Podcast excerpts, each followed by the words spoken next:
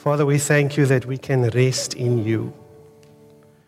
We thank you, Lord, that anyone who comes unto you is able to receive from you a rest that surpasses all understanding. Even though the world is in turmoil, you offer a rest that no one else is able to offer. Father, we thank you that we can come together this evening as your, as your called out ones to worship you. We long to see you high and lifted up. And Father, as we turn our, our hearts now to your word, we ask that you would continue to minister to us. Come and speak to us. In Jesus' name we pray. Amen. Amen. Good evening, everyone. Thank you, worship team. That was awesome. I trust you all had a good week. Um, my week was okay. so, this evening we're going to continue in our series on, on church life um, as we continue to unpack what God has been doing in and through His church not only recently, but over long periods of time leading up to today. And last week, Malcolm helped us to get a picture of what God has been doing in Africa and how God has work growing his church here on this continent that we call home. And so this evening we're going to continue in the stream of thinking, looking at, at church life and we're going to be looking at the church and society. We're going to look at church and the community. And we're going to see what God has been doing, touch on some of that, and what God is doing. But most importantly, what is something that God teaches us to do that continues to make us effective in being His agents in this world, in bringing the kingdom to come here? Now, in what we call the Great Commission in Matthew chapter 28, verses 19 and 20, Jesus gives us the command to go to all nations to share the good news of the kingdom. And so Jesus wants this news to find its way into as many societies, as many communities as we possibly can reach. Paul says in 1 Timothy chapter 2 and verse 4 that God desires all men to be saved and to come to the knowledge of the truth. So there's something very specific and particular about the church having local churches in communities. There's a plan that God has behind that. And so we are called Pinelands Baptist Church because we are in Pinelands. And so that idea of a local church being situated in different communities is something that happens across the world.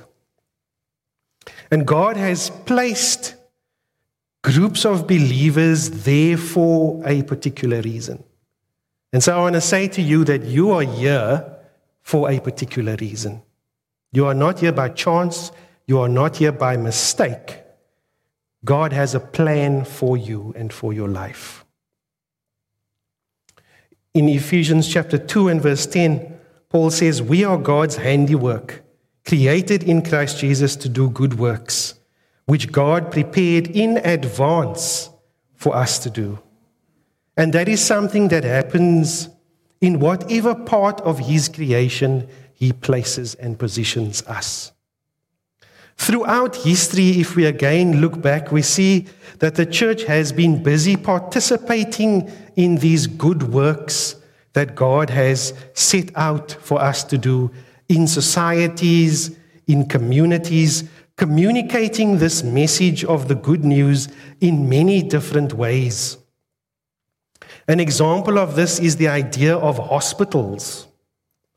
Hospitals are a good idea um, or a good example, at least, of how the church has offered care to communities. In fact, I don't think it's too far fetched to say that the church actually invented the idea of hospitals. The idea of a hospital arose as a Christian institution dependent upon Christian principles.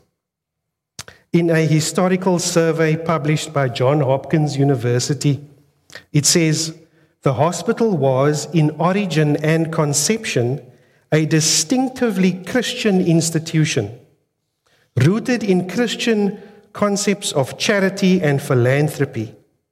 There were no pre Christian institutions in the ancient world that served the purpose that Christian hospitals were created to serve. None of the provisions for healthcare in classical times resembled hospitals as they developed in the late fourth century. So, the idea of healthcare situated in societies and communities was something that the church played a very important role in. And throughout its long history, besides medical care, the church has been a major source of social services in schooling and inspiration for art, culture, philosophy, law, an influential and influential player as well in politics. In various ways, the church has sought to affect attitudes towards the direction of many diverse fields.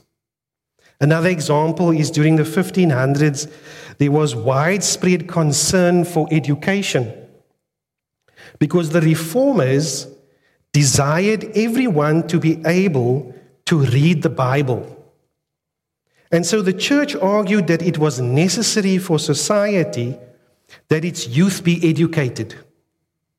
They held that it was the duty of civil authorities to compel people to keep their children in school, so that there will always be preachers, jurists, pastors, writers, physicians, schoolmasters, and the like, for we cannot do without them. That's what they said. And this stress that was placed on those many, many years ago by the church was made evident by the founding of many schools. And then also, many of the early leaders of the scientific revolution were Christians who openly confessed their faith in Jesus, and that list includes some of those people up there. And then in also in the arts, there are the, the Renaissance masterpieces produced by artists like Michelangelo, like Leonardo da Vinci and Raphael, that remain amongst the most celebrated works of art ever produced. And you'll find in cathedrals. And then, of course, also similarly, Christian sacred music by composers like Vivaldi, Bach, Handel, Mozart, Haydn, Beethoven, and a few others is still among the most admired classical music in the Western canon to date. Virtually every major composer contributed to the development of Western church music as an outlet for their work.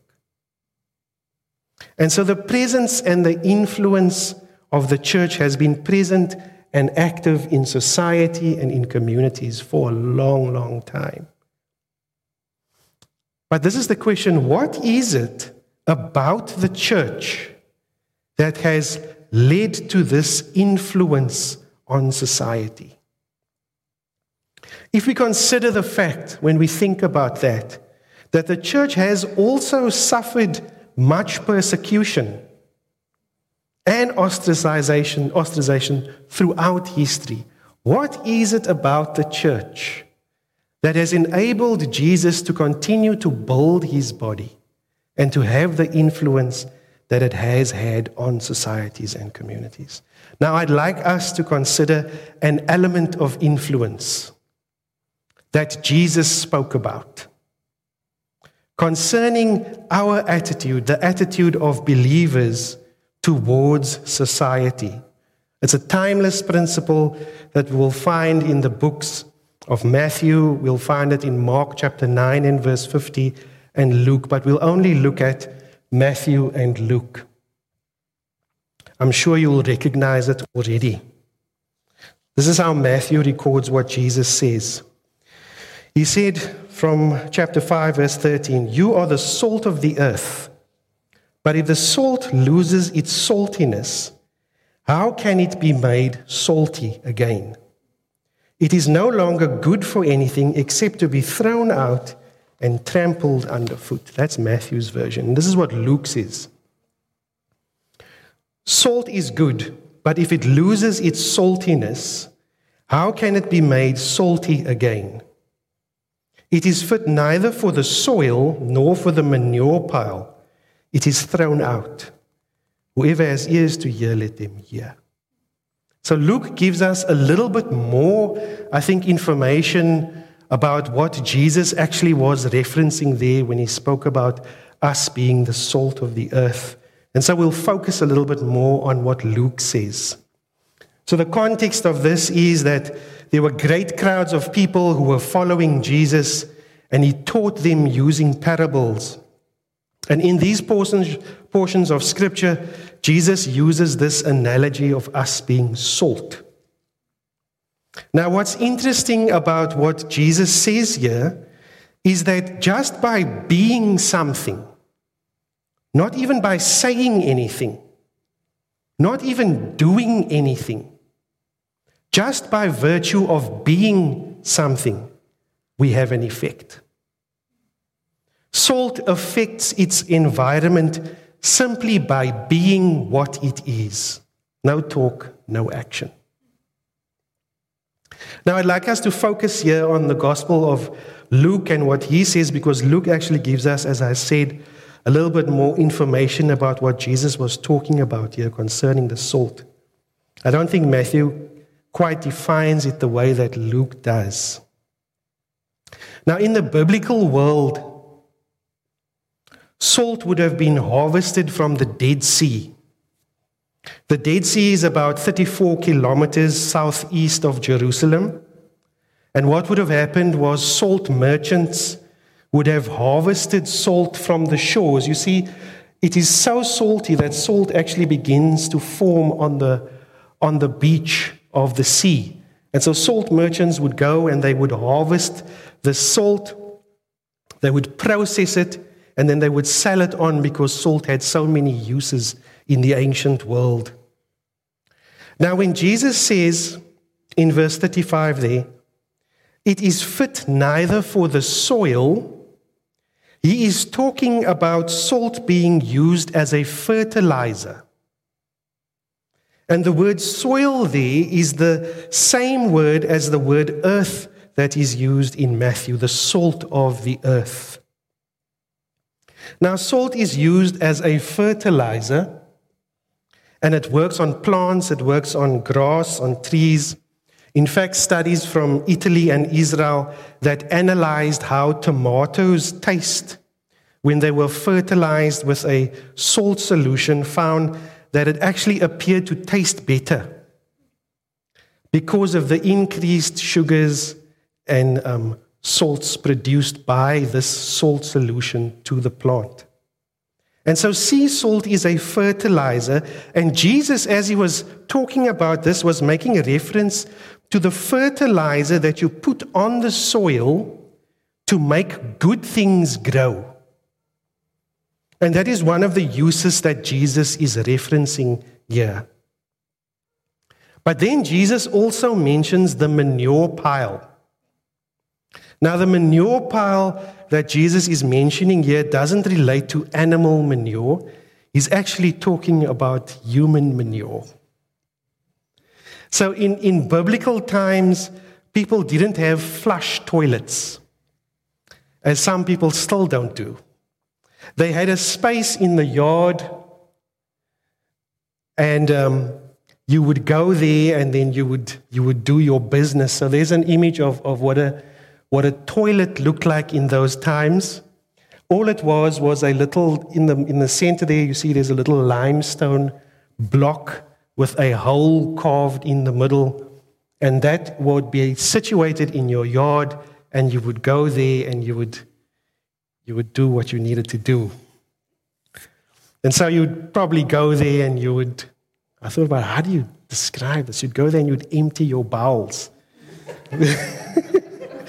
You'd empty your bowels in the back of the yard, you'd drop your deuce, and then by the, by the side of this latrine, there would be a box of salt.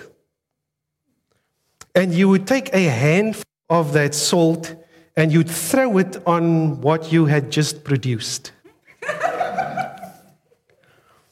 now, salt in that case is a disinfectant, a very simple disinfectant to stop the spread of things that you didn't want to grow. Now, when you put these two ideas that Jesus uses here in calling us salt, when you bring those two together, it gives us a negative and a positive influence of salt. So, salt as a fertilizer promoted the growth of good things, things that you wanted to grow, salt for the earth, and then as a disinfectant, it inhibited the spread of bad things that you didn't want to grow on your manure pile.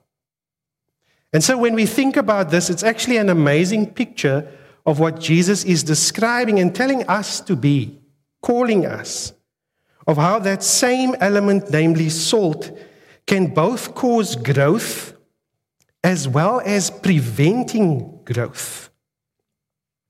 And Jesus tells us that we are to be like that salt.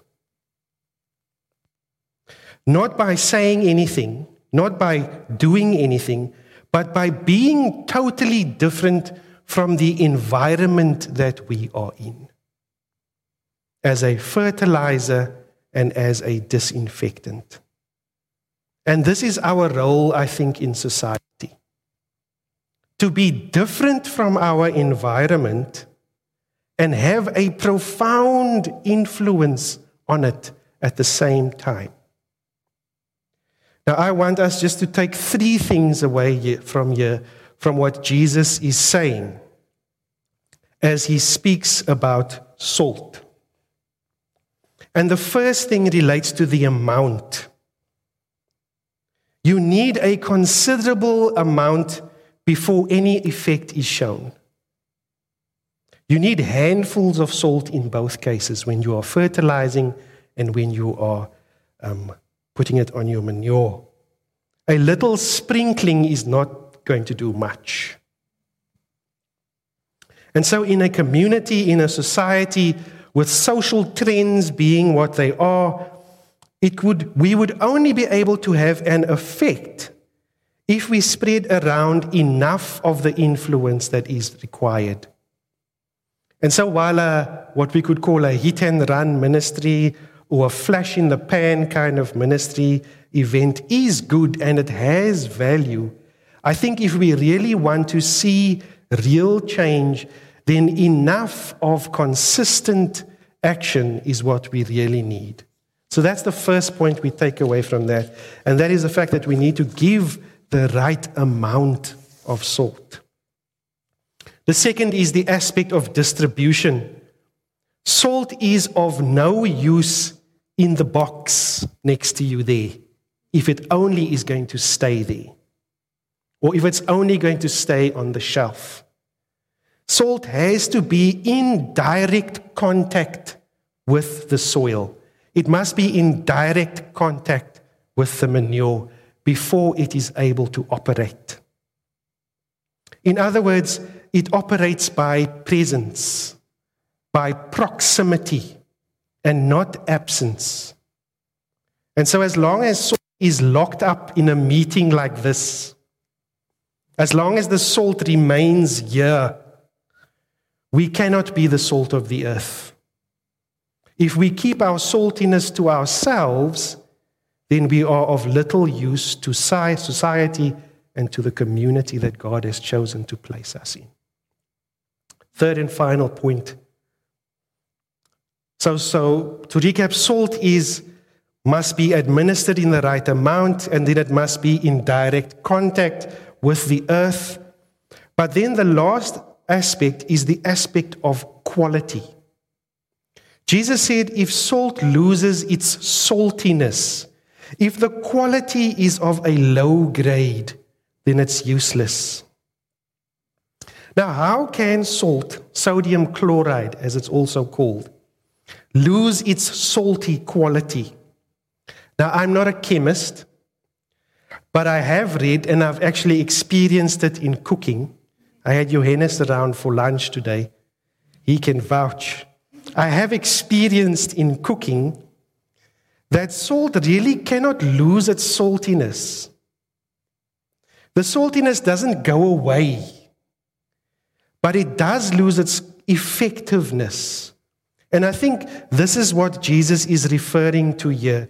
He says, when this happens, it is of no use other than to be thrown away and to be trod underfoot. Now, a way that salt could lose its saltiness, as Jesus said here, is by being adulterated, by being polluted by something else, by being watered down with other substances. And so, in ancient times, a conniving salt dealer, when he went to the Dead Sea and collected salt, he would be sure to scrape up plenty of sand with his salt. And so, a lot of, of what he had there wasn't pure salt, but sand and other bits of stone in it. And that's the only way that salt will lose its saltiness by having too much other stuff mixed in with it. And so it degrades the quality of the salt.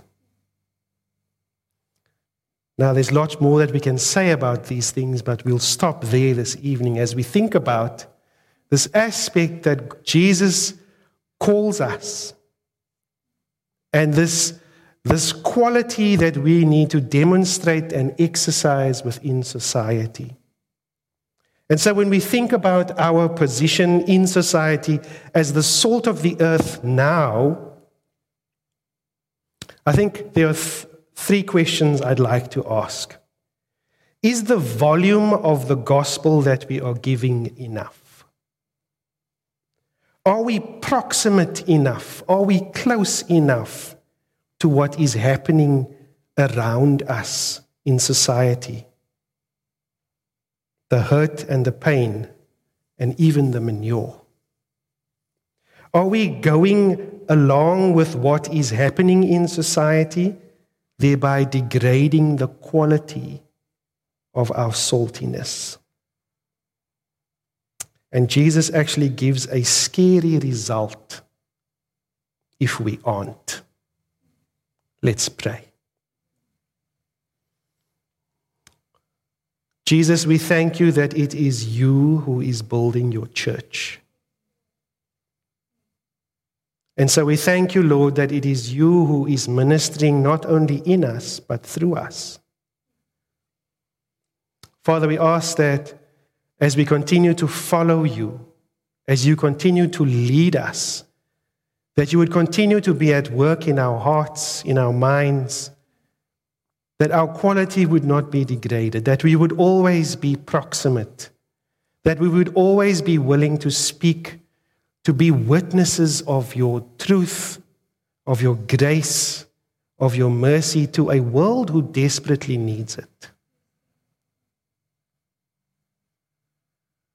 And so we, we thank you, we worship you, Lord. Continue to minister to us as we think about being the salt of the earth. In Jesus' name we pray. Amen. Amen.